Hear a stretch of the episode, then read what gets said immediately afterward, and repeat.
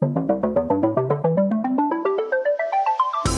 listening to Luke's English Podcast. For more information, visit teacherluke.co.uk. Hello, welcome to the podcast. I hope you're doing well today and that you've been enjoying my recent episodes. Here is another new one published very soon after the last one. This episode, I think, is number 811. And episode 810 was published only yesterday. I'm recording this on Thursday, the 9th of February. And I published episode 810 yesterday, Wednesday, the 8th of February. So here's a new one, kind of replacing the previous one in at, at the top of the list. But don't forget about the other one, okay? Episode 810 is there. You might have missed it. So don't miss it. It's a good episode. It's a nice episode. Anyway, let me talk to you um, about this episode. Now, just in case you don't know, this is a podcast for learners of English and it's here to provide some regular listening practice and generally to help improve my listeners' English in various ways.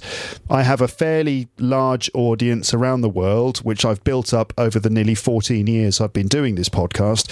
And in my episodes, I talk about pretty much anything.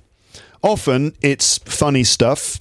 Sometimes I tell short stories. I do episodes about British life and culture. I talk to guests. I teach vocabulary, grammar, and pronunciation, and give general advice and motivation for learning English.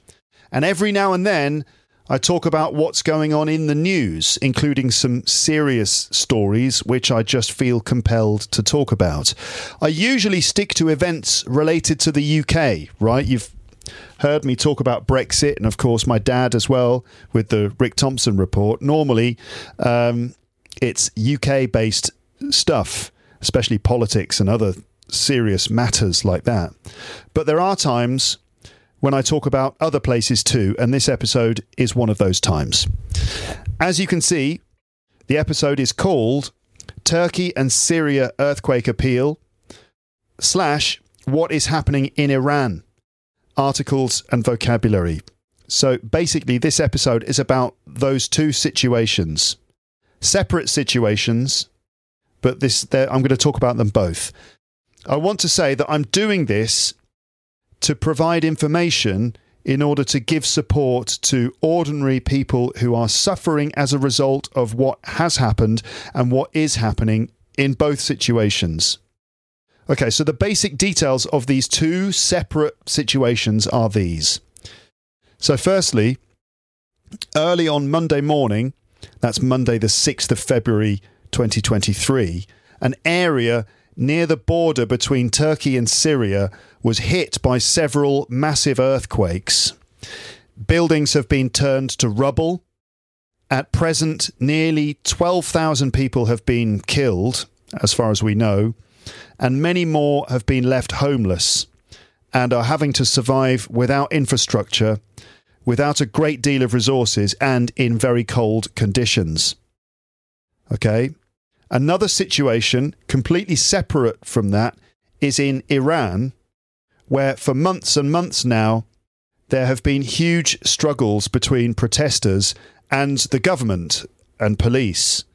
The protesters have been demonstrating in order to stand up for their human rights and freedoms, especially the rights of women.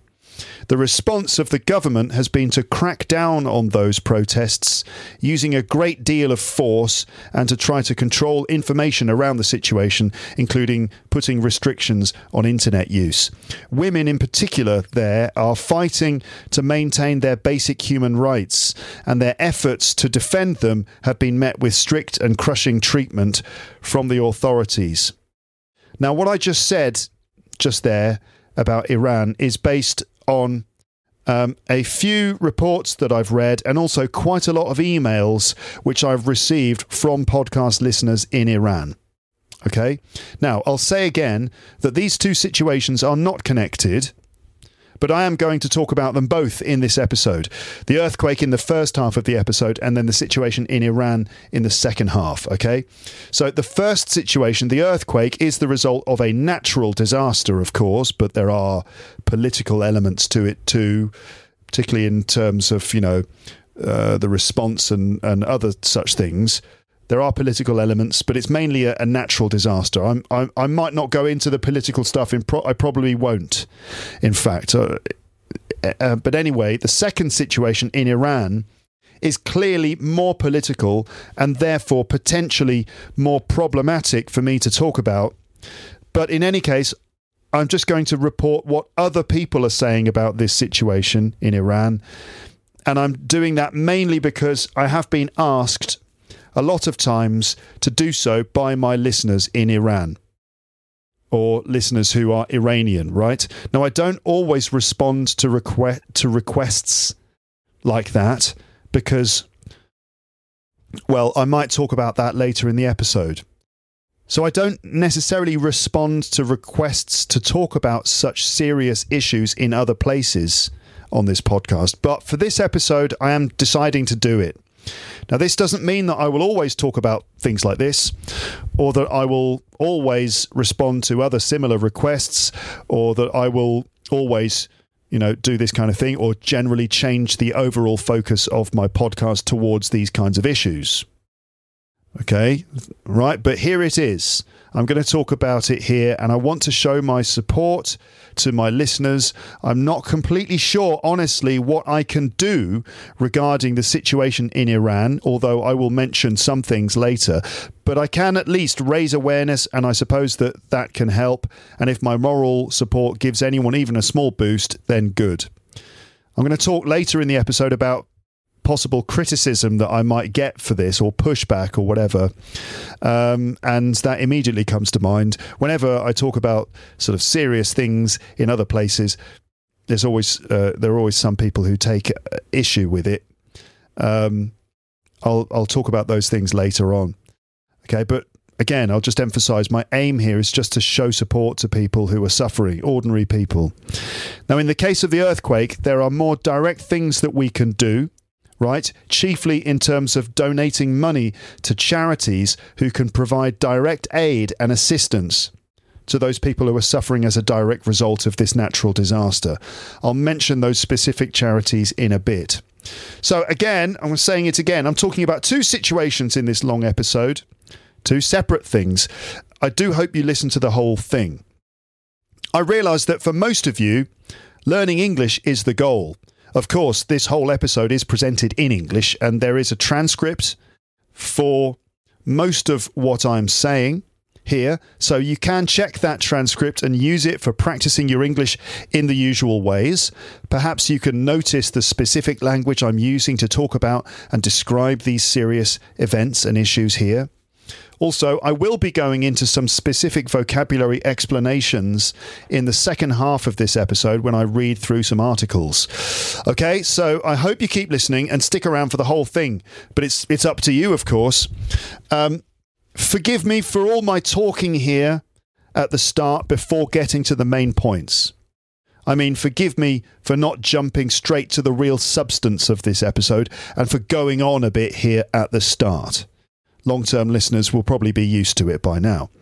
Um, but I do try and do that a bit less these days. Anyway, in this case, I'm going on a bit at the start. I hope you understand my reasons for saying all this stuff at the beginning. I feel it's a little tricky to just jump from my normal episodes or the tone of my normal episodes, which are about things like toilets or music or language learning. It's a little tricky to jump from that kind of thing to topics as serious, specific, and current as these.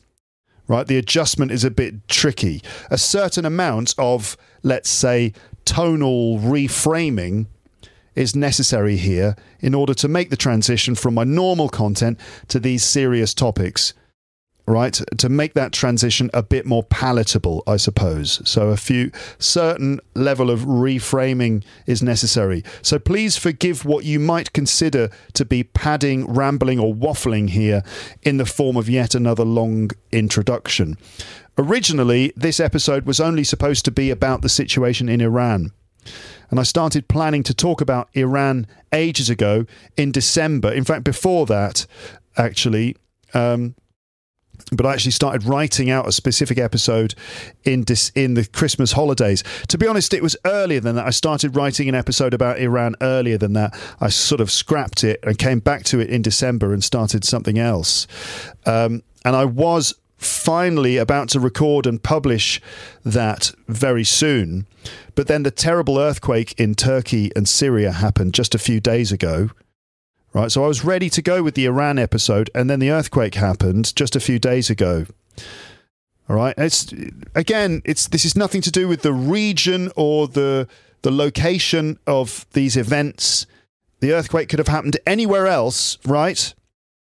Um, but since I'm doing a sort of serious episode here, uh, I thought that I would, you know, talk about the two situations. Um, right? So the, the earthquake happened just a few days ago, and as I said before, I'm recording this on the 9th of February 2023, and the earthquake struck on Monday, the 6th of February. Um, so the earthquake happened just a couple of days ago, and I I feel like I also had to talk about the earthquake situation, but I didn't want to put off talking about Iran any longer. So I decided um, I just decided to talk about both situations in this one single episode. Okay, all right. As I said, I hope you you listen to the entire thing. I feel that it wouldn't be right. I felt like it wouldn't be quite right to make an episode like this, um, talking about a humanitarian crisis in Iran, and then just skip over the earthquake, which has just happened, without mentioning that too. Okay, also, I have quite a big backlog of episodes in a queue. I've got episodes lined up in a queue already ready to be published, right? Including ones which I recorded weeks ago. And I really want to get them published, but I'm, I'm putting them on hold at this moment in order to publish this episode. So I'm essentially cramming stuff in here. Now, one of my aims here is to use this opportunity to ask you to consider giving to charities which, which can provide aid to the people affected by the earthquake. I say earthquake, it's more like earthquakes, plural. That's first of all, right? So uh, consider um, helping out by donating to charities, and I'll mention some charities who we can donate to in a few moments. Okay, so so first, some details about the earthquake, and then a couple of articles about the situation in Iran with vocabulary explanations too. This will probably end up being really long, right? This episode. Um, if you're watching on YouTube, you will see some chapter markers to help you navigate the episode. If you're listening to the audio podcast version, those chapter time codes will be included in the show notes and on my website just to help you navigate the episode if it turns out turns out to be very long. So let's let's begin with the earthquake in Turkey and Syria. All right? Okay. As I take a, a mouthful of tea just to get ready for this. So, first, let's talk about the earthquake which happened in Turkey and Syria just a few days ago. The very basic facts are that several devastating earthquakes have killed thousands of people in Turkey and in Syria. Hundreds of buildings have been destroyed. Survivors are facing freezing conditions and need urgent aid. Okay, the epicenter of the earthquake, or I guess earthquakes, Anyway, the epicenter of the earthquake, the, the, the largest one, was in an area more or less on the border between Turkey and Syria. And so that's the worst affected place. But also, this earthquake has affected other neighbouring areas and other countries too. If you're interested in helping out those people in need by supporting charities, a good place to go for more information is the Disasters Emergency Committee, dec.org.uk the Disasters Emergency Committee. Sometimes it's difficult to know who to trust when it comes to giving to a charity, but the established ones with experience of providing aid on the ground are usually the better ones. And this organisation, the Disasters Emergency Committee, is an association of 15 genuine, registered, and experienced charities that can help people suffering in situations like the aftermath of this earthquake. You can find them at dec.org.uk, as I said, and it is possible to donate to them there on that website. Uh, the DEC are also involved in raising money and providing resources and help for people affected by crises in various other places. On their website, they list the Turkey Syria earthquakes, but also the terrible floods in Pakistan, which have left millions of people in urgent need of help to survive. Those floods happened a while ago now, but this is still a, a, crisis as well. So there's the, the, the Pakistan floods, which have left millions of people in urgent need of help to survive, and the humanitarian crisis, which has happened due to the conflict in Ukraine. The focus there is on helping millions of people who are left to survive in freezing temperatures without heating or electricity because of the damage done to the infrastructure as a result of the conflict. So the, the DEC website shows that they are supporting these three crises in particular. There will there will be other crises in other places too, of course. Notably, there is the ongoing humanitarian crisis in Yemen, right? And UNICEF have an appeal to help refugees affected by that on their website as well, unicef.org. Okay? So obviously there are crises happening everywhere. Again, maybe I'm I'm just aware that of criticism that someone's going to say, "Why are you talking about this crisis but you don't talk about this one?" Yeah, I know it's just that's the sort of thing that happens when I do an episode like this, but so be it. Anyway, back to the emergency in Turkey and Syria. Here is what the Disasters Emergency Committee website says about that. All right, and um, this is a chance to look at the situation in a bit more detail. So I'm now going to go to the dec.org. Uh, .uk website. Turkey Syria earthquake appeal. Devastating earthquakes have killed thousands of people in Turkey and Syria. I've I've kind of said that, right? Goodness me. The death toll has gone up significantly since I I wrote my transcript for this episode. Uh, the website now lists 17,000 people um, 17,000 people have died, and many thousands are injured in Turkey and Syria, with numbers expected to rise. And uh, UK aid is a sort of a, a, a scheme uh, in the UK where if you give money to, then the UK government will will will match the donation up to five million pounds.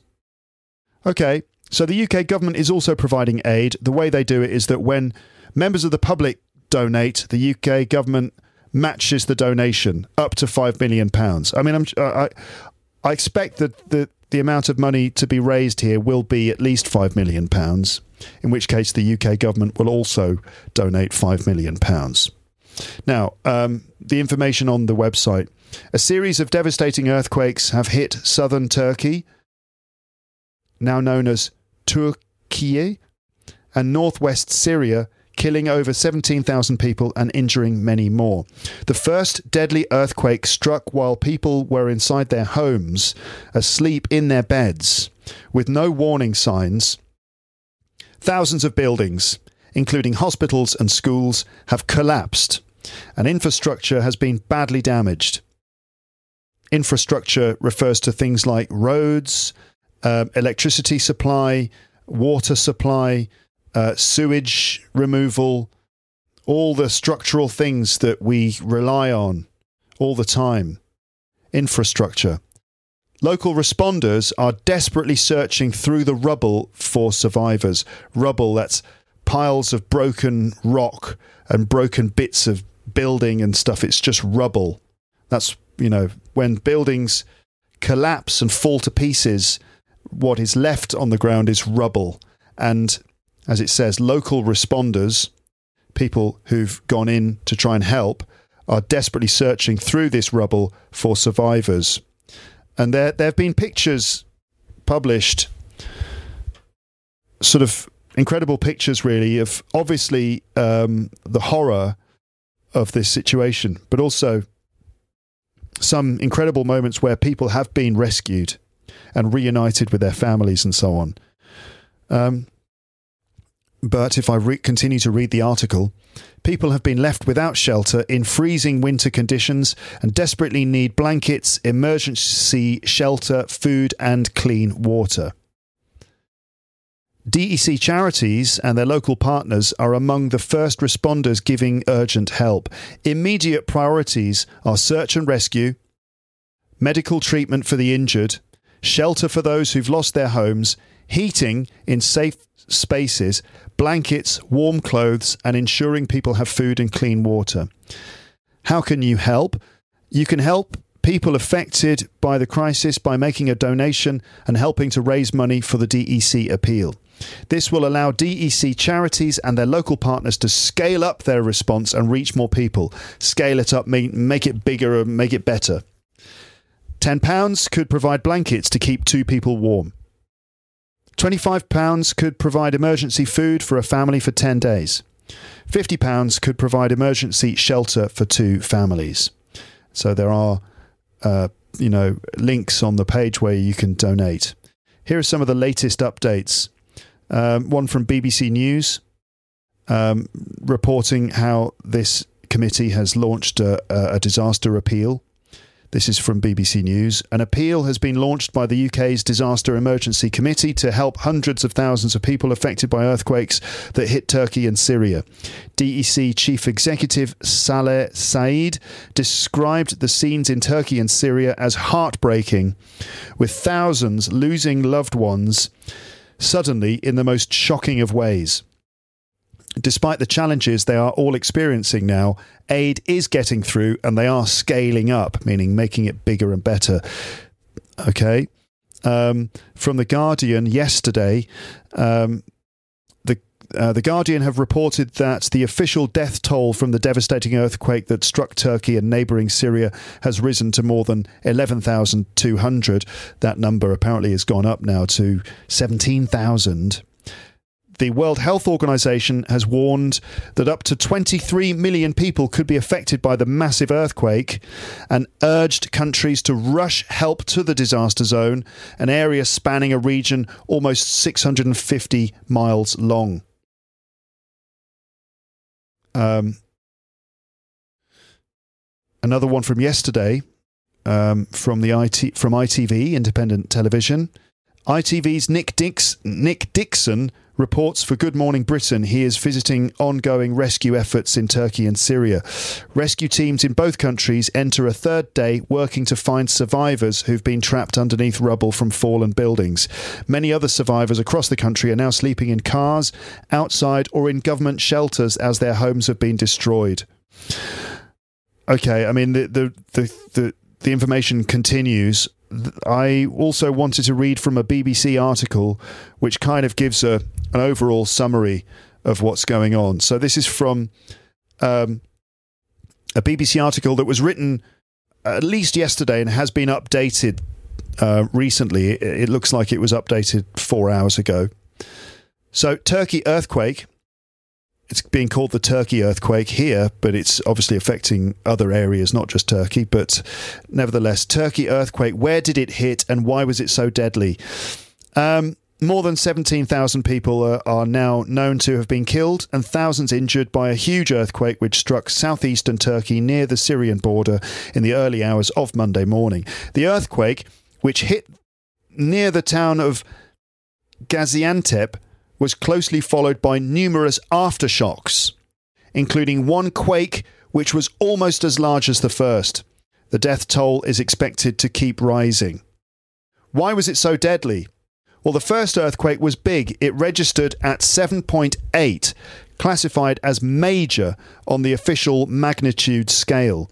It broke along about 100 kilometres of fault line, causing serious damage to buildings near the fault.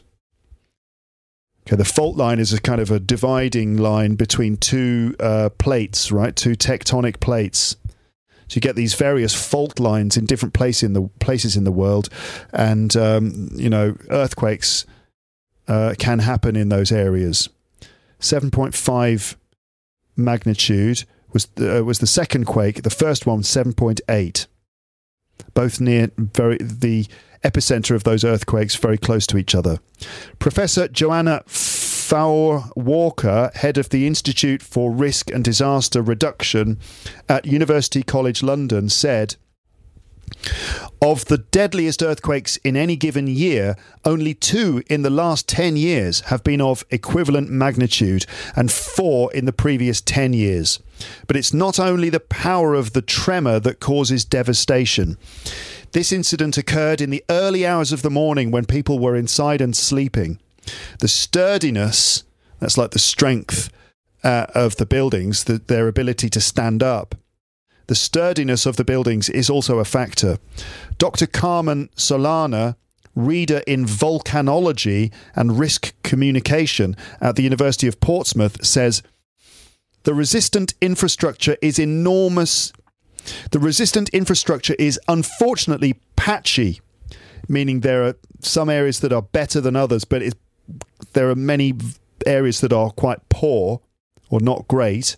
So the resistant infrastructure is unfortunately patchy in South Turkey and especially Syria. I suppose resistant infrastructure is specific instru- infrastructure designed to be able to resist earthquakes, right? Including buildings that are able to maybe flex and move, right? Um, but apparently this is very patchy in South Turkey and especially Syria. So saving lives now mostly relies on response. Okay. Um, the next 24 hours are crucial to find survivors. After 48 hours, the number of survivors decreases enormously for obvious reasons. This was a region where there had not been a major earthquake for more than 200 years or any warning signs. So the level of preparedness would be less than for a region which was more used to dealing with tremors.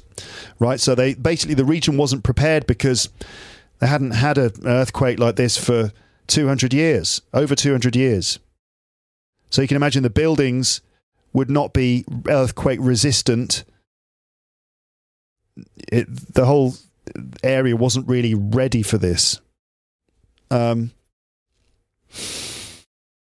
what caused the earthquake? Well, the Earth's crust, right, which is like the layer of rock around the surface of the Earth, the Earth's crust is made up of separate bits called plates that nestle alongside each other. Right? They they kind of go up against each other or maybe overlap each other. These plates often try to move but are prevented by the friction of rubbing up against an adjoining one. So another plate which is next to it. But sometimes the pressure builds until one plate suddenly jerks across, causing the surface to move. It's a bit like if you, you know, put two things together and push them together, instead of smoothly moving, they might suddenly jerk. That causes the surface to move and ripple. In this case, it was the Arabian plate moving northwards and grinding against the Anatolian plate. And there are there are images on the BBC's websites of the various fault lines around Turkey and Syria. Friction from the plates has been responsible for very damaging earthquakes in the past. On the 13th of August 1822, it caused an earthquake registering 7.4 in magnitude, significantly less than the 7.8 magnitude recorded on Monday. Even so, the 19th century earthquake resulted in immense damage to towns in the area, with 7,000 deaths recorded in the city of Aleppo alone. Damaging aftershocks continued for nearly a year. There have already been several aftershocks following the current earthquake, and scientists are expecting it to follow the same trend as the previous big one in the region. That means there might be more aftershocks going on for quite a long time. There's a there's a little diagram here which kind of explains the earth how the earthquake was caused by a strip a strike slip fault, a certain kind of fault. Rocks beneath the surface contain points of weakness. So I suppose these rocks have cracks in them where the fault line is. Movements cause the rocks to deform. So if one plate moves one way and another plate moves another way, right, um, that can cause the rocks um, between each plate to deform or change shape or crack. When stress exceeds the strength of the rock, so when the the force of movement um, becomes greater than the strength of the rock, then the rock fractures along a fault and then moves suddenly. Uh, how are earthquakes measured? They're measured on a scale called the Mo- Moment Magnitude Scale, MW. This has replaced the better known Richter scale, now considered outdated and less accurate. So now we have the Moment Magnitude Scale. The number attributed to an earthquake represents a combination of the distance the fault line has moved and the force that moved it. A tremor of 2.5 or less usually can't be felt, but can be detected by instruments. Quakes of up to 5 are felt and cause minor damage. The Turkish earthquake at 7.8 is classified as major and usually causes serious damage as it has in this instance. Anything above 8 causes catastrophic damage and can totally destroy communities at its centre. How does this compare with other large earthquakes? On the 26th of December 2004, one of the largest earthquakes ever recorded struck off the coast of Indonesia, triggering a tsunami that swept away entire communities around the Indian Ocean. That was 2004. Um, that was a magnitude 9.1 quake, and it killed about 228,000 people. It actually happened off the coast of Indonesia. So it happened, the epicenter was under the ocean. The tsunami was the main, you know, um, thing that caused the damage, I guess. Another earthquake, more recently, off the coast of Japan in 2011 registered as magnitude 9 and caused widespread damage on the land and caused a tsunami.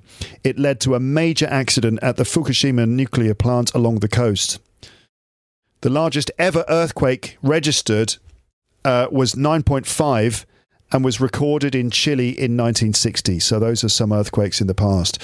So there you go. That's an overview of the situation. Again, consider donating to Disasters Emergency Committee.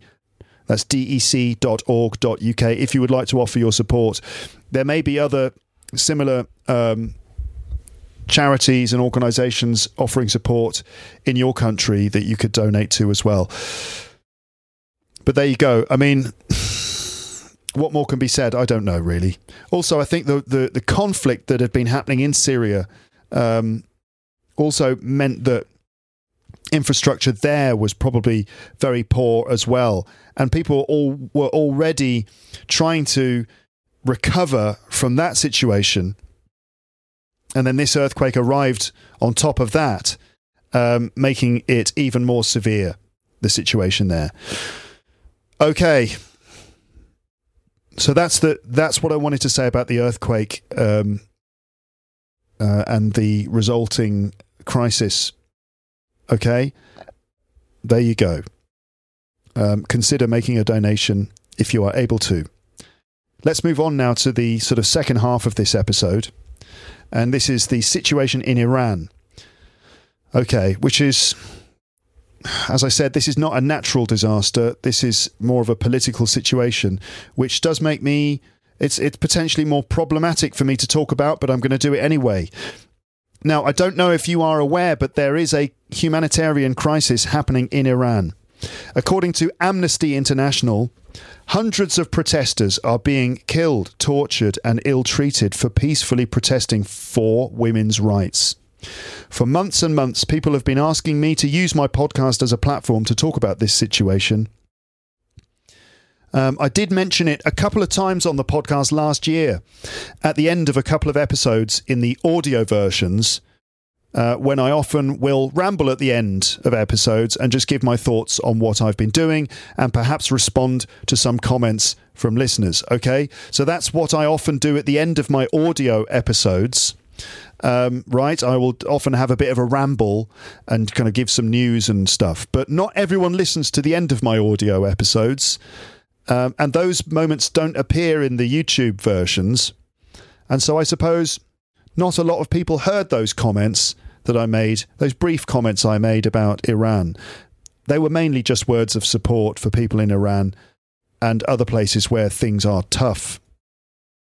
So now I'm going to talk about it in more detail, uh, read some read from some articles and explain some related vocabulary. My aim for this is just to uh, is just to talk about what's going on in order to give support to people who are struggling and also just to raise awareness of the situation.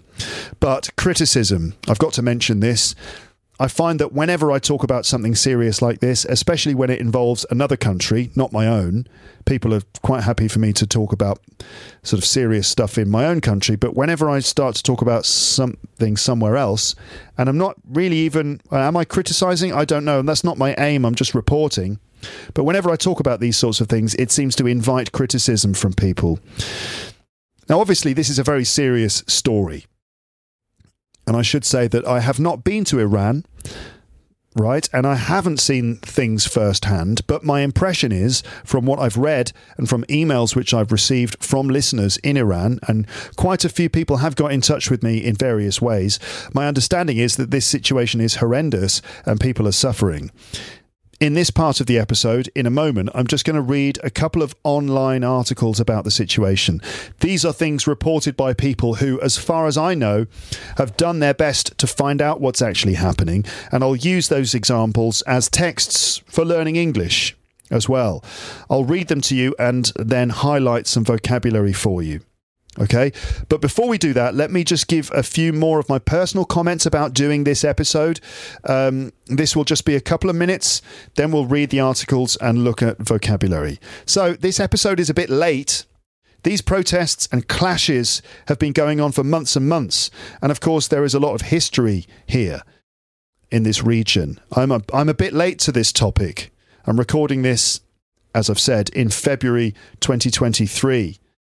Okay. And, you know, many of you may have become aware of these things months ago. Now, as I said before, I did try several times to record an episode about this last year, but I kind of stopped myself. I just ended up feeling a bit kind of crushed by the seriousness of the situation.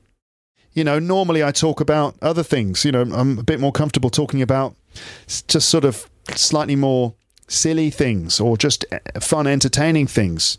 So when it came to talking about something so serious, it felt a bit much. Sorry, I'm no expert and I, I wouldn't want to get anything wrong. Now, some people might not understand how I feel there.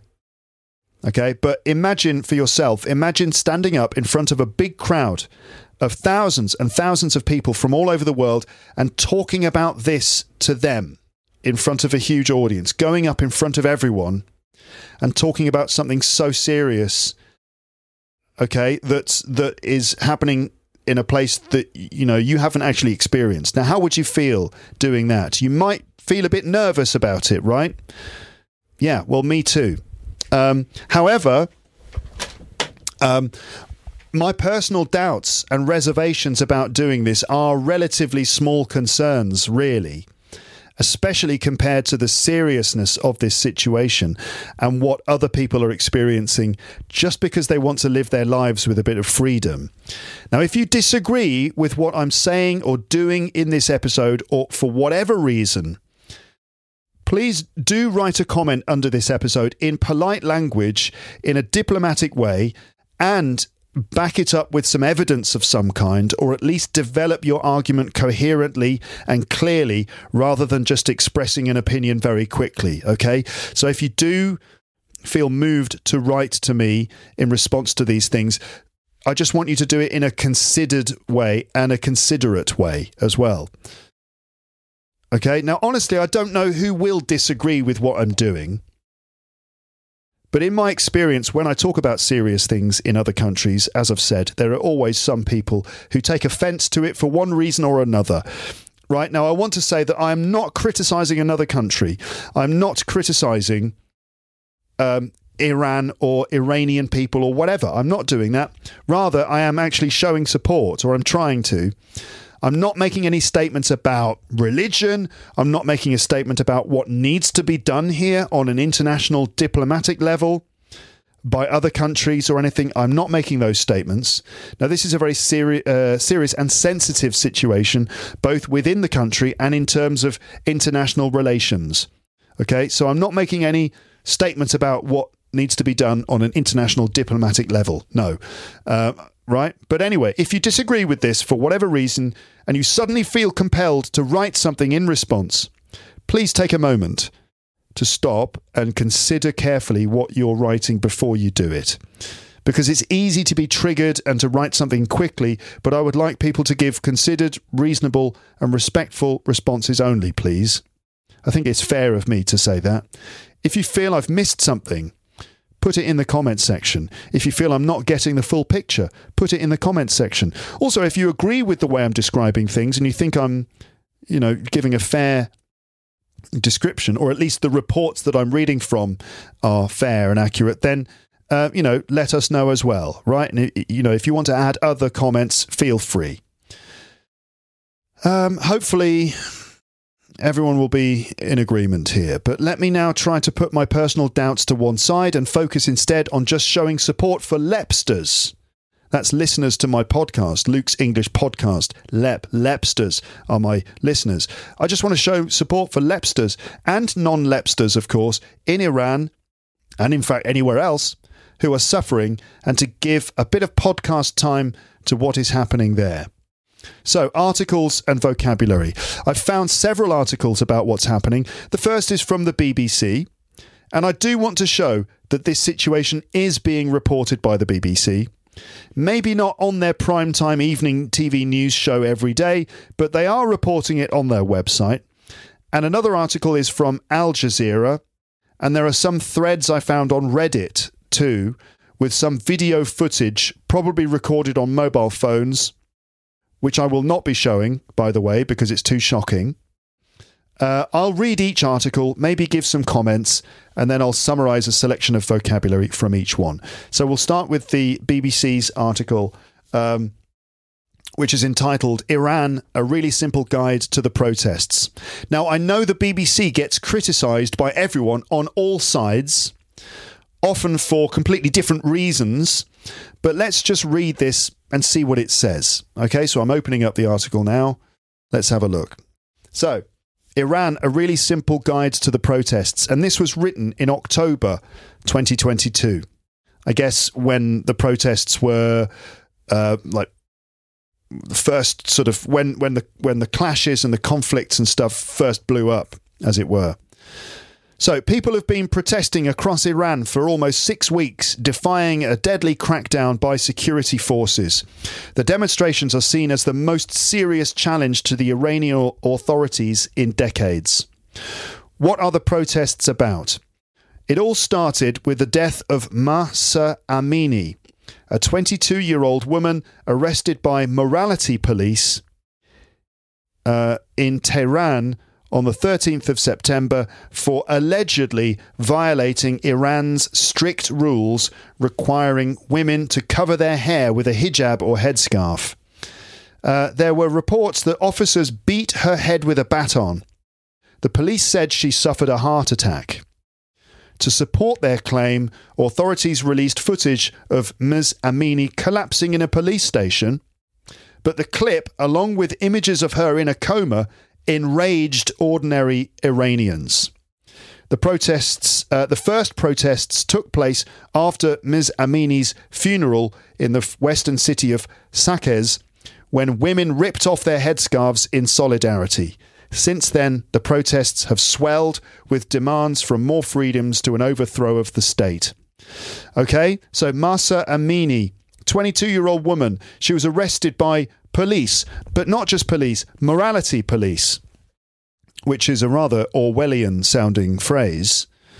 Morality police, I suppose, they're there to police issues of morality. Um, in this case, that includes the wearing of, of headscarves in public. Um, so she was arrested by them the allegedly for violating Iran's strict rules about headscarves. That's the allegation. Now, uh, when when allegedly is used, it just means that this is what is claimed, but it hasn't been proven yet. Okay, so it's a way of kind of covering yourself. So this is what the uh, Iranian authorities have alleged that she broke the morality codes or broke the law f- regarding uh, her headscarf. Now that appears to be um, um, people disagree with that, right? And they they claim that that's not true. Maybe she was arrested. We, we're not entirely sure. Um, there were reports that officers beat her head with a baton. So some people say that the officers actually hit her on the head with a baton. The police said that she suffered a heart attack. Uh, I, you know, again, people have said, and I've read uh, messages from people saying that uh, she was she was killed. The official report is that she had a heart attack, and to support their claim, authorities released footage of this woman collapsing in a police station. So the police f- published video footage of her collapsing in the police station, which is horrible. But the, this clip including images of her in a coma, just made ordinary Iranians absolutely furious. It enraged them. Ah, the first protests took place after Ms. Amini's funeral in the western city of Saqqez, and women ripped off their headscarves in solidarity to show support. Since then, the protests have swelled, meaning got bigger, with demands from more freedoms to an overthrow of the state. Okay, what role are women playing? Videos have shown women defiantly setting their headscarves on fire and cutting their hair in public to chants of woman, life, freedom, and death to the death to the dictator, a reference to the supreme leader. Uh, Ayatollah Ali Khamenei. While some women have publicly protested against the hijab before, cases have been isolated and dealt with severely. So when these protests have happened before, these isolated protests, sort of individual protests, not part of a much larger organized movement, these things have been dealt with individually and severely. So the police really crack down on each individual protest quite hard. And but there has been nothing compared to the current scale of protests.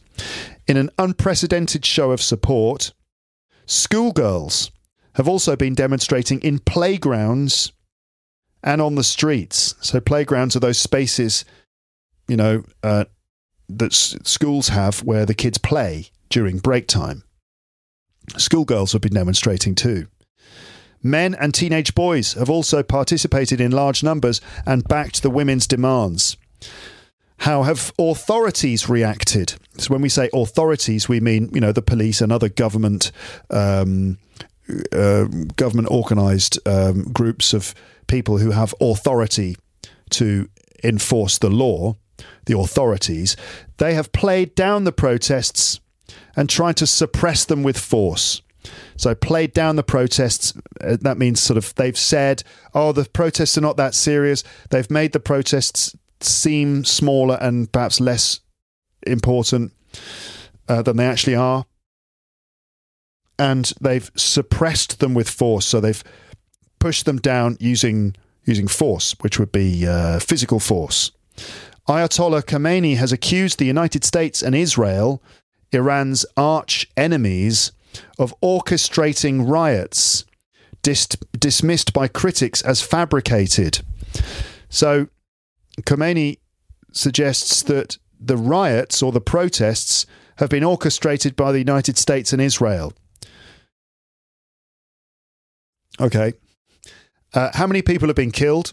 Well, the BBC and other independent media are barred from reporting from inside Iran, making it difficult to verify what is claimed by state media. Okay, so the state media, that's the government controlled media, have been making claims about, for example, the number of people who've been killed um, in during these protests. Um, and the BBC and other independent media are not allowed to report from inside Iran. Okay. Um, so so it's hard to actually verify. It's hard to know what the state media is saying. You know which things are actually true and which things are not true. It's hard to verify that because journalists don't actually have access to the to Iran. Social media activists sorry, social media, activists, and human rights groups help provide a picture, although authorities have disrupted internet and phone services. Iran Human Rights, a Norway based group, has said at least 234 people, including 29 children, have been killed by security forces. Security forces have denied killing peaceful protesters, but they have been filmed firing live ammunition on the streets. They have been ref- they have been filmed firing live ammunition on the streets. How do they compare to previous protests? In 2009, millions of people took to the streets after a disputed presidential election. A disputed election, I think we know what that is, considering some of the election presidential elections we've had in recent history that have been disputed. But you know that's when an, uh, a presidential election happens and people say no, it's it's rigged, or um, uh, there's election voter fraud happening, um, and people don't believe the results of the election, especially you know when you're dealing with a very corrupt system. Um, so in 2009, millions of people took to the streets after a disputed presidential election. However, the unrest was limited to major cities and was led by the middle class. Economic hardship triggered nationwide protests in 2017 and 2019, but they took place mostly in working class areas. Now, though, for the first time, protests involve people from all sections of society and age groups and have spread across dozens of cities and towns. So that's the overview from the BBC's website. Let me go through some vocabulary extracts. Okay, so number one, this people have been protesting across Iran for almost six weeks, defying a deadly crackdown by security forces. To defy something means to refuse to obey. So the the the crackdown, which is like maybe where security forces impose curfews or they impose other strong restrictions. If people defy those restrictions, it means they refuse to obey them. So that might mean going outdoors when there is a curfew or doing other things which are which have been uh, made illegal. Uh, a crackdown. This is when uh, police or government use um, a lot of force to punish people who are breaking the law. Okay, so you you know, for example, you might hear. Uh, uh, police have launched a crackdown on drug dealing in the city. That means they suddenly use a lot more make a lot more effort and use a lot more force to try to um, stop uh, this particular activity. So people have been protesting for six weeks. Well, it's long. It's longer now, probably defying a deadly crackdown by security forces. A 22-year-old woman was arrested by morality p- police in Tehran on the 13th of September for allegedly violating Iran's strict rules re- requiring women to cover their hair. Allegedly. As I said before, people say this.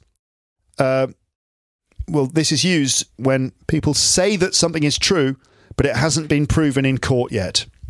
So, you know, if you, for example, if people say that John Smith is a bank robber, um, you know, it'd be like, but this hasn't been proven yet. John Smith, who allegedly um, stole thousands of pounds from the central bank, you know, it just means that people have said that he did that, but it hasn't been proven yet in court. So allegedly, people say it's true, but it hasn't actually been proven yet. So she allegedly violated Iran's rules, but this is yet to be proven. Um, to violate rules is to break rules, basically. Okay. Um, you can also violate someone's rights. Not that you should, but in terms of language, violate rules, violate human rights. Uh, third extract, they beat her head with a baton. So the verb is beat, beat, beaten, meaning hit, right?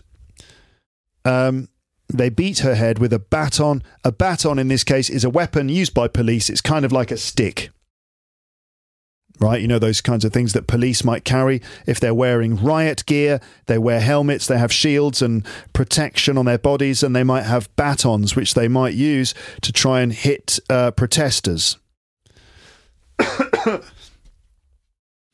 The protests have swelled with demands from more freedoms to an overthrow of the state. So the protests have swelled. To swell means to get larger. Okay, you can imagine it like a big bubble getting bigger and bigger. Okay, we, a, part of your body might swell as well. For example, if um, you know if you, you injure your ankle, the the your ankle might swell, uh, meaning it kind of fills up with water as a way of protecting the ankle to let it heal. So swelling, a swelling. Uh, the protests in this case have swelled, meaning they've got bigger and bigger. With demands, so demands are what people want. They're in the street going, "We want, you know, we want this, we want this, whatever it is that they're demanding." These are their demands uh, from more freedoms. So this is like one level of demand to an overthrow of the state. So the the kind of uh, milder demands are just certain f- freedoms, and the bigger demands, the more serious demands, maybe are uh, would include the overthrow of the state. So an overthrow. This is when the government are or is. It's one of those words that could be both, is or are. The government is removed by force and and replaced. Uh, number five, videos have shown them defiantly setting their headscarves on fire and cutting their hair. Okay, so to, if you do something defiantly, it means you, you do it in a way that strongly shows that you will not obey. So the police are saying, don't do that, and then people just do it as a way to say, you can't stop us. So strongly showing that they will not obey. So in this case, they are def- they the videos have shown people women defiantly setting their headscarves on fire. To set something on fire means to make it burn with fire. So taking a lighter or matches and making something burn ah, as a way of protesting. Defiantly, because the, the strict rules are that those headscarves have to be um, worn in public and apparently, you know, the the the uh, punishment for not doing that or not even wearing them fully is very severe. It seems.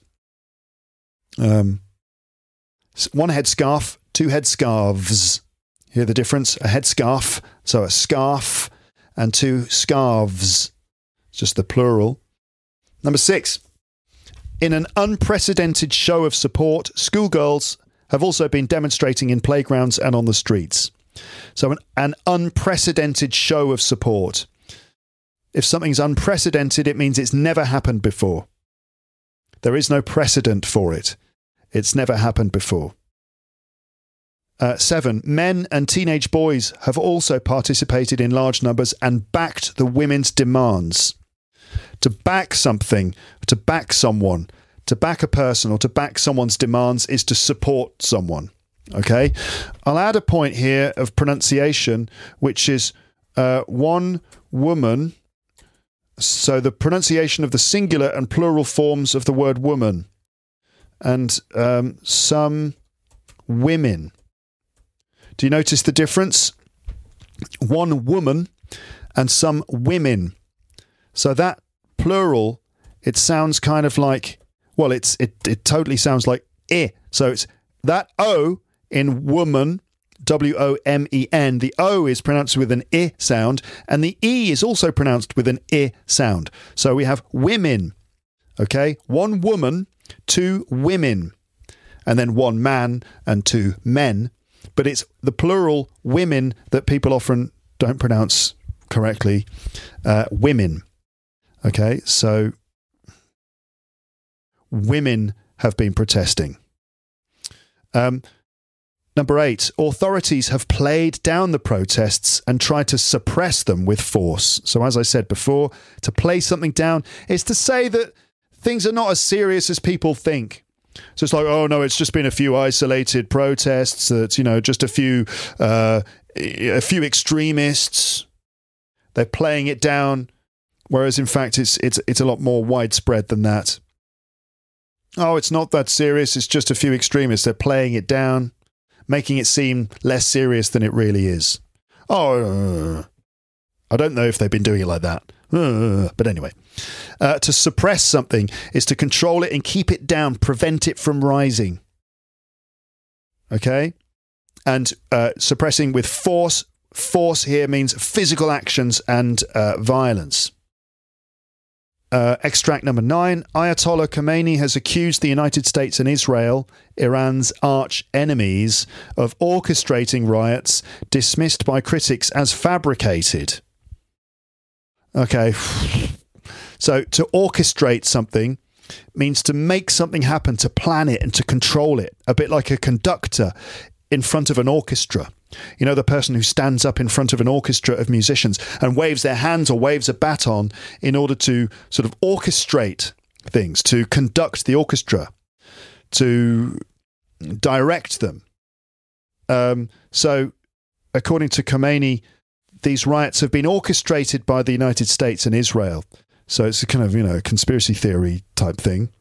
Um, dismissed by critics as fabricated but I'm not I'm not entirely sure which things have been fabricated.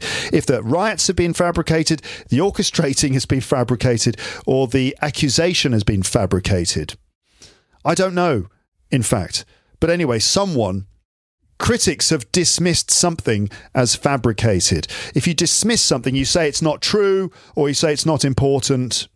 No, that's just made up. No, that's just that's fake news. Just dismiss it.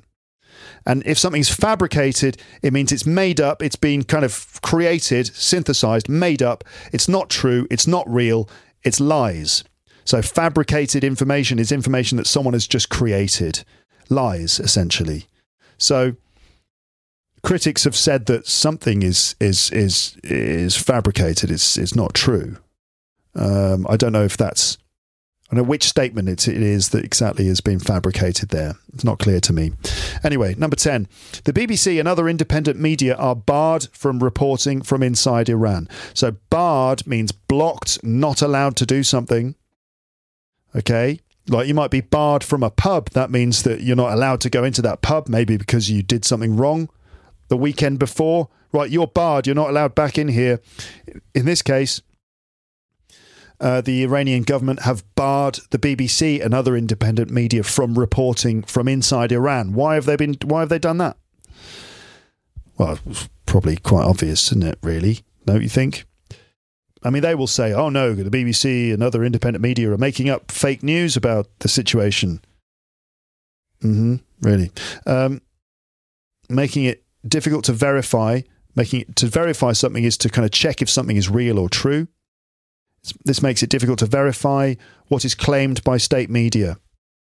I know I'm I, now I know who I'm going to get in replying to me. There's going to be people who who who who say that that that's true. That you know they'll they'll tell me that the uh, the protests are not as serious. You know, there'll be people replying to me, playing down all of this stuff and saying you don't know what you're talking about. The protests of uh, uh, uh, haven't been happening. In fact, most ordinary Iranians don't agree with the protests, and you know these protesters have have um, injured the injured many people. A lot of the damage, a lot of the, the, the reported deaths has, have been as a result of the protesters, not because of the police or the government. I'll probably get that kind of response, won't I?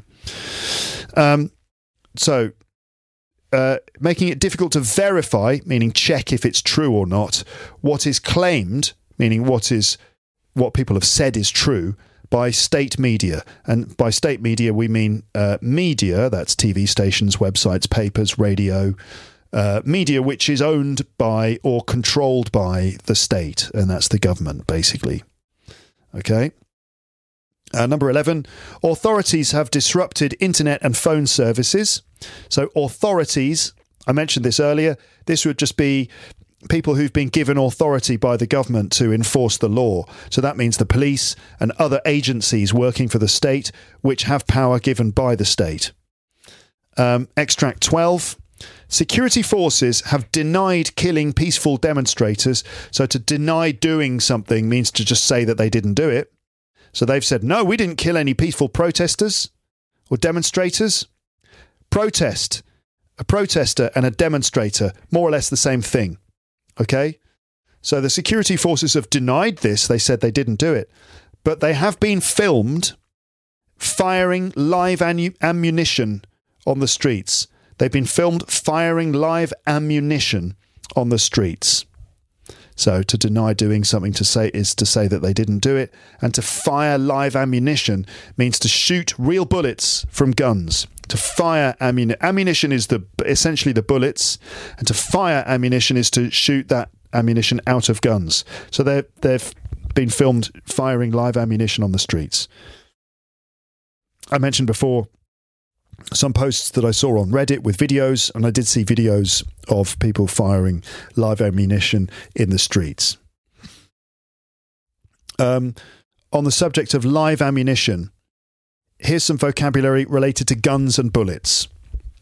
Okay, we often hear uh, references to these sorts of firearms bullets, rounds, magazines, ammunition. What's the difference between all these things? Let me go into it now.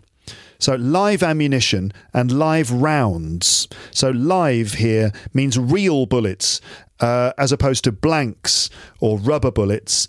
Live bullets, live ammunition means ones that actually have the metal projectiles that fly out and kill people, as opposed to blanks, which make the noise, which can be loaded into guns and make the noise, but they don't have the killing projectile part. So live ammunition means real bullets. A round, or often rounds, like live rounds, what is a round? Uh, this is a countable noun, so one round, two rounds, three rounds. A round is basically a bullet, okay, or or bullets. Um, okay, the the the a round uh, includes. Hmm. Yeah. Okay. A round is a is the projectile that comes out of the gun. Okay? You actually load into. Uh, is that is right, isn't it? That is right.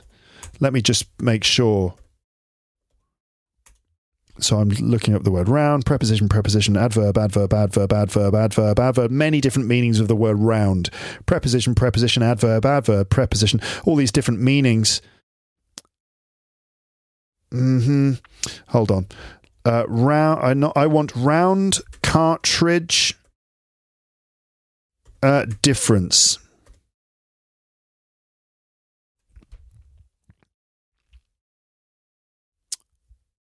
Come on, come on, internet.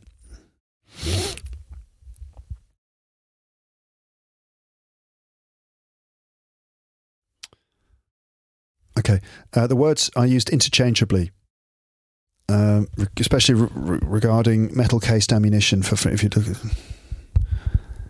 that's a cartridge and a round. Okay, okay, okay. I got it.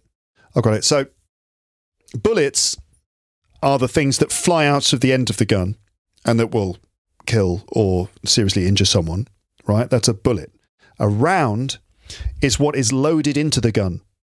Okay, so that is also known as a cartridge. Okay? That's also known as a cartridge. So that includes the metal cylinder, which contains the projectile, that's the bullet. Okay. Um, um, it also the propellant substance, that's the gunpowder, which which explodes, and an ignition device. Okay, that's the, the thing that causes the the bullet uh, the gunpowder to explode, and the casing. The casing is the metal bit that ping comes out of the gun uh, and falls to the floor as it is ejected from the gun. So a round or a cartridge. Let me just let me just change this here. A cartridge forward slash a round. Yeah. Okay. Cart. Sorry about this little delay here. Um, a moment where I change the uh, notes I'm right, uh, reading from. So, a cartridge or cartridges or a round or rounds. This is the thing that gets loaded into the gun. It contains the bullet or the projectile. It contains the gunpowder, which f- makes the projectile fly out when it when it ignites, and the ignition device and the shell casing, which is ejected from the gun after the bullet's been fired out. Okay, that's a cartridge or a round. Then we've got the word ammunition. And this ammunition ammunition is uncountable. So how much ammunition? Not a lot of ammunition. Some ammunition refers to all the things that are fired from guns, including bullets, rockets, mortars, shells. That's generally known as ammunition, you know, um, ammo. Okay, so that's uh, um, live ammunition, live rounds, a cartridge, uh, bullet, and then a magazine. A magazine as well. Uh, a magazine is basically a cartridge full of rounds. So this is what is loaded into the handle of a gun. You've seen seen people do it in the movies, where it's the thing that is attached onto the bottom of a firearm, and it's like a long sort of rectangular thing full of rounds. So the rounds are loaded into the magazine cartridge. No, the rounds are loaded into the magazine, and the magazine is then attached put into the gun, and then uh, from that magazine, the um, the the the rounds are um, go into the uh, into into the gun, which can be fired out of the um, barrel. okay, I'm no expert on on firearms. I, I, think I've got that right, but I mean, obviously, I Uh, I'm not a gun nut, so I don't know all the details. But anyway, there you go. Bullets come out at the end. The round is what you is is is what is in the gun at the beginning. The uh, magazine is what contains all the rounds and is slotted into the handle of the um, of, the, of the gun or into the bottom of the rifle. Uh, if if if it's an automatic uh, firearm. Okay. Point number 13. In 2009, millions of people took to the streets after a disputed presidential election. So, to take to the streets means to go into the streets, probably to protest. And if something is disputed, it means people say that it wasn't fair or wasn't right and uh, they disagree with it. Okay. Number 14. However, the unrest was limited to major cities and was led by the middle class. Unrest. Uh, this means when people go into a public place to demonstrate or to riot and everyone is angry in the street. That's unrest. By the way, uh, protest and demonstration, similar things. People going into the street to um, express their dissatisfaction about something and to chant and to, um, to try to change things. That's a demonstration or a protest. Then a riot is when people start getting uh, violent and start breaking things or fighting with the police. That's a riot. Okay, so that's the difference. A protest and a demonstration same. And a riot is uh, when people are in the street being violent. Uh, point 15 economic hardship triggered nationwide protests in 2017 and 2019. Economic hardship, hardship means difficulty or hard times. So this triggered nationwide protests. To trigger something is to cause something to happen. In a gun, you have the trigger, you pull the trigger, that causes the bullet to be fired. In this case, economic hardship, so very difficult economic conditions, caused the protests to happen in 2017 and 2019. Nationwide protests protests that happened across the whole nation or, or across the whole country. And point 16, the last in my list. now, though, for the first time, protests involve people from all sections of society. So, if something involves people, it means these people are included and they are actively participating. Right? So the demonst- the protests involve people from all sections of society, not just the middle class, not just working class, but everyone is involved, um, and have spread across dozens of cities and towns. Dozens just means a lot, a lot of. Okay. Technically, a dozen is 12. But when you say dozens, it just means a lot or a large number. Okay? Right. Excuse me. Let's move on to Reddit. Now, as you may know, Reddit is a website where website users can have discussions about almost anything. This is user generated content, and there is some citizen journalism here. That's just where basically ordinary citizens um, essentially kind of report on what's going on and maybe use their mobile phones to film things that are happening. So that's citizen journalism including direct video evidence from people who, it seems, were actually there, as far as I can tell. Now, I'm going to read a response from a user called Zedle- Zedlx. This is a user on Red, uh, Reddit responding to a question in the subreddit Out of the Loop asking what is happening in Iran. So someone posted that question in that subreddit Out of the Loop, which is a quite a useful uh, subreddit. It's a place where essentially uh, people report on generally what's going on. So if you don't really know what's going on, you can go into out, uh, Reddit slash Out of the Loop, and you'll find sort of various uh, posts about some of the big events going on in the world at the time, at the moment. Um, so Zedlix responded to a question about what's happening in Iran.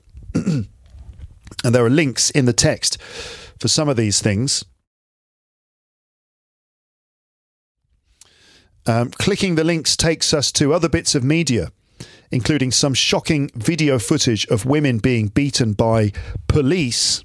And I've put that in quote marks police, because, I mean, are they police? A lot of a lot of these people seem to be in plain clothes, not in uniform. So we don't really know who these people are. Um, but there's footage of women being beaten by them uh, protesters fighting with police, and even footage of police shooting live rounds that's real bullets into crowds of protesters. I won't be showing those videos because they're far too sensitive, but a quick look at Reddit will show them. And please only do that at your own discretion and at your own risk. And remember, you can find all of the like the transcript and all the links and stuff I'm reading from, you can find it all on my website for this. So that comment on Reddit by Zedlux in response to the question, "What is happening in Iran?" So, I mean, I'm I'm kind of saying what's already been said, but just from a different source. So, a woman died in police custody. Custody, police custody. This is when um, uh, someone is held by police in a jail in the police station or you know anywhere, but just held by police and not uh, allowed to go free. That's in police custody. So a woman died in police custody after she was arrested for not wearing a hijab properly. Not even so, she was wearing one, she just wasn't wearing it properly. Many Iranians went on protest by taking off their hijabs and burning them and cutting their hair. And then I've added note, a note here from me taking huge risks because they could be arrested and possibly beaten or worse. The government responded by sending out the riot police to break up the protests. Their heavy handed tactics indiscriminately beating protesters, shooting into crowds, and so on, caused violence to escalate. Heavy handed. Sort of like essentially in the in the case of uh, riot police, if they are heavy-handed, it means that they've been very rough and violent, indiscriminately beating protesters. So just beating people without discriminating between, for example, protesters who are being violent and protesters who are just there, peacefully protesting. The riot police are just beating anyone, just indiscriminately and shooting into crowds and so on caused violence to escalate or swell. Now the government is enacting a communications blackout to prevent videos of the protests from being broadcast. The people have, have a limited workaround using VPNs and Tor, which is how they spread the news and videos of the protests. So you'll find a link to the comment. Just again, a, a summary of some of the vocab in police custody, as I said, held by police to protest, to go on protest, to demonstrate, and to uh, and a demonstration. Those words, and then contrast that with a riot, or to riot, or to clash with police or demonstrators.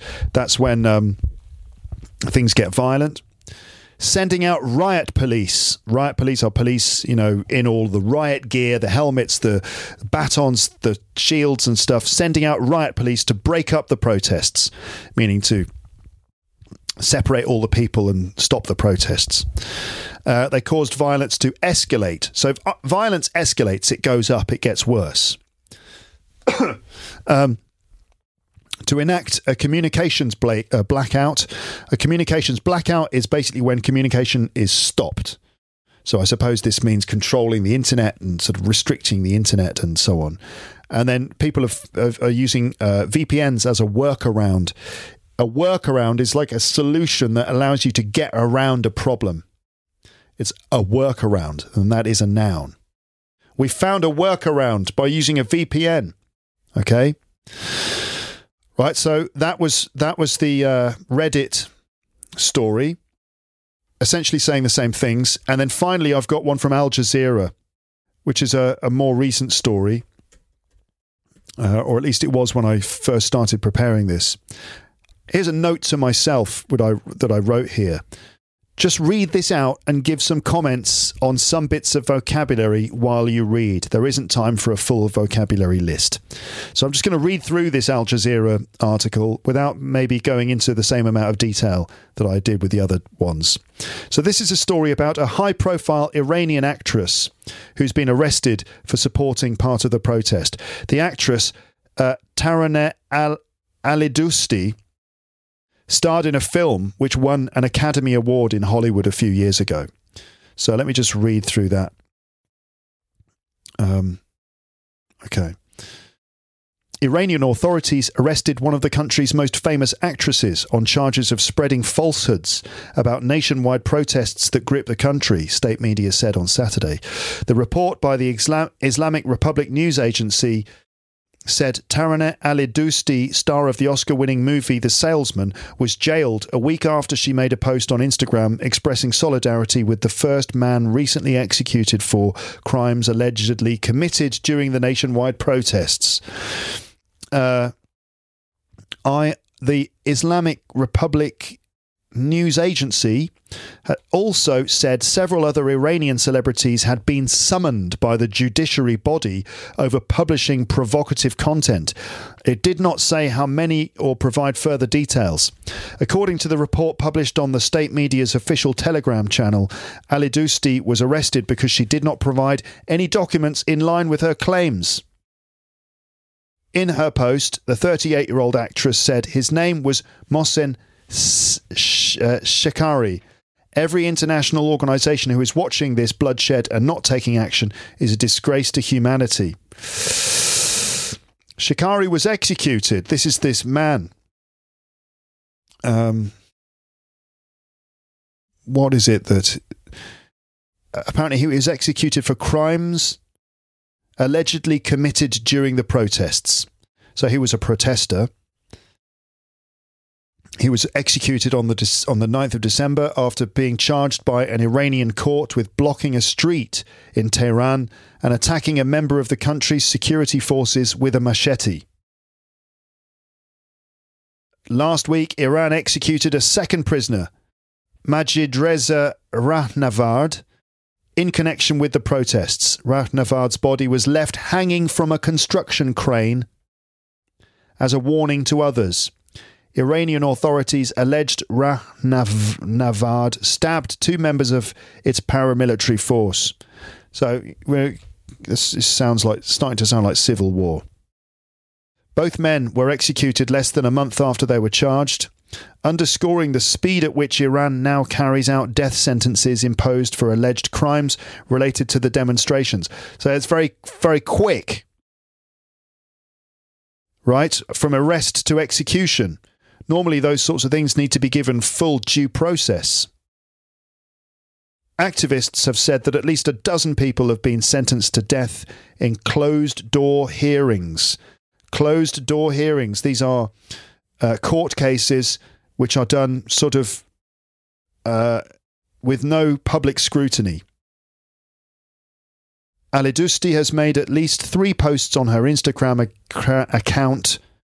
Can't speak properly today expressing solidarity with protesters since the demonstrations broke out in September. Her account, which had some 8 million followers, has been suspended. Um, and the, the story goes on.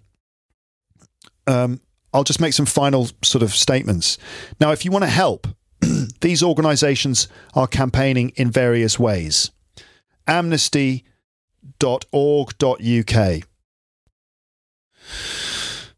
it says, right now there is a crisis of impunity in Iran. Hundreds of protesters are being killed, tortured, and ill treated for, for peacefully protesting for women's rights. A monthly gift to Amnesty International could help fund investigations into human rights abuses and ensure accountability for the most serious crimes committed under international law, including crimes against Mahsa Amini.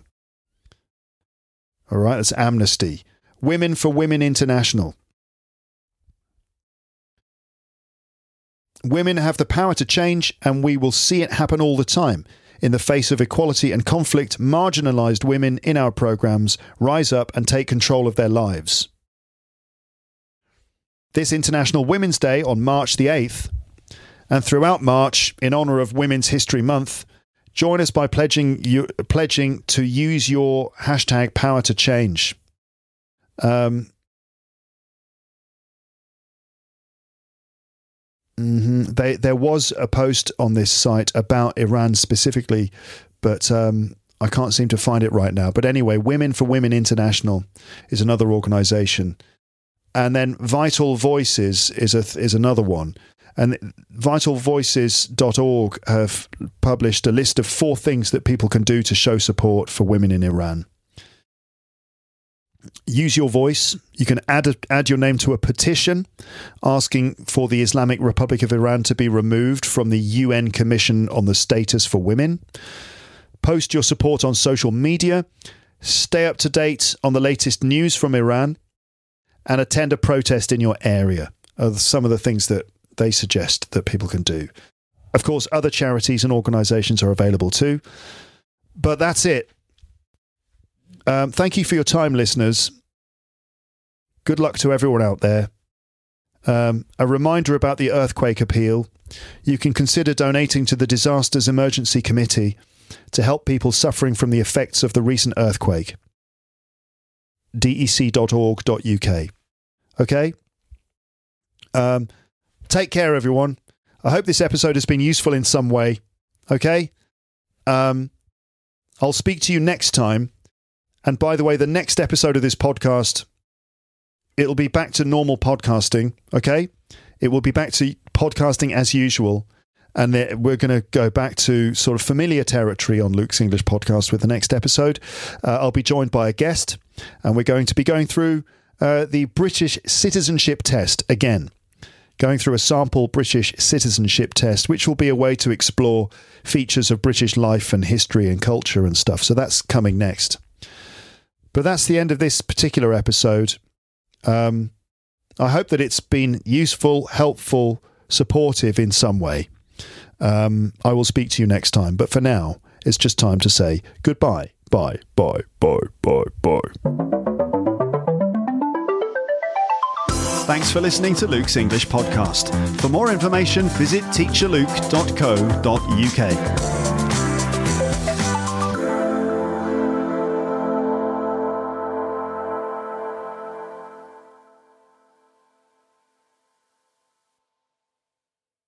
If you enjoyed this episode of Luke's English Podcast, consider signing up for Luke's English Podcast Premium. You'll get regular premium episodes with stories, vocabulary, grammar, and pronunciation teaching from me, and the usual moments of humour and fun. Plus, with your subscription, you will be directly supporting my work and making this whole podcast project possible. For more information about Luke's English Podcast Premium, go to teacherluke.co.uk slash premium info.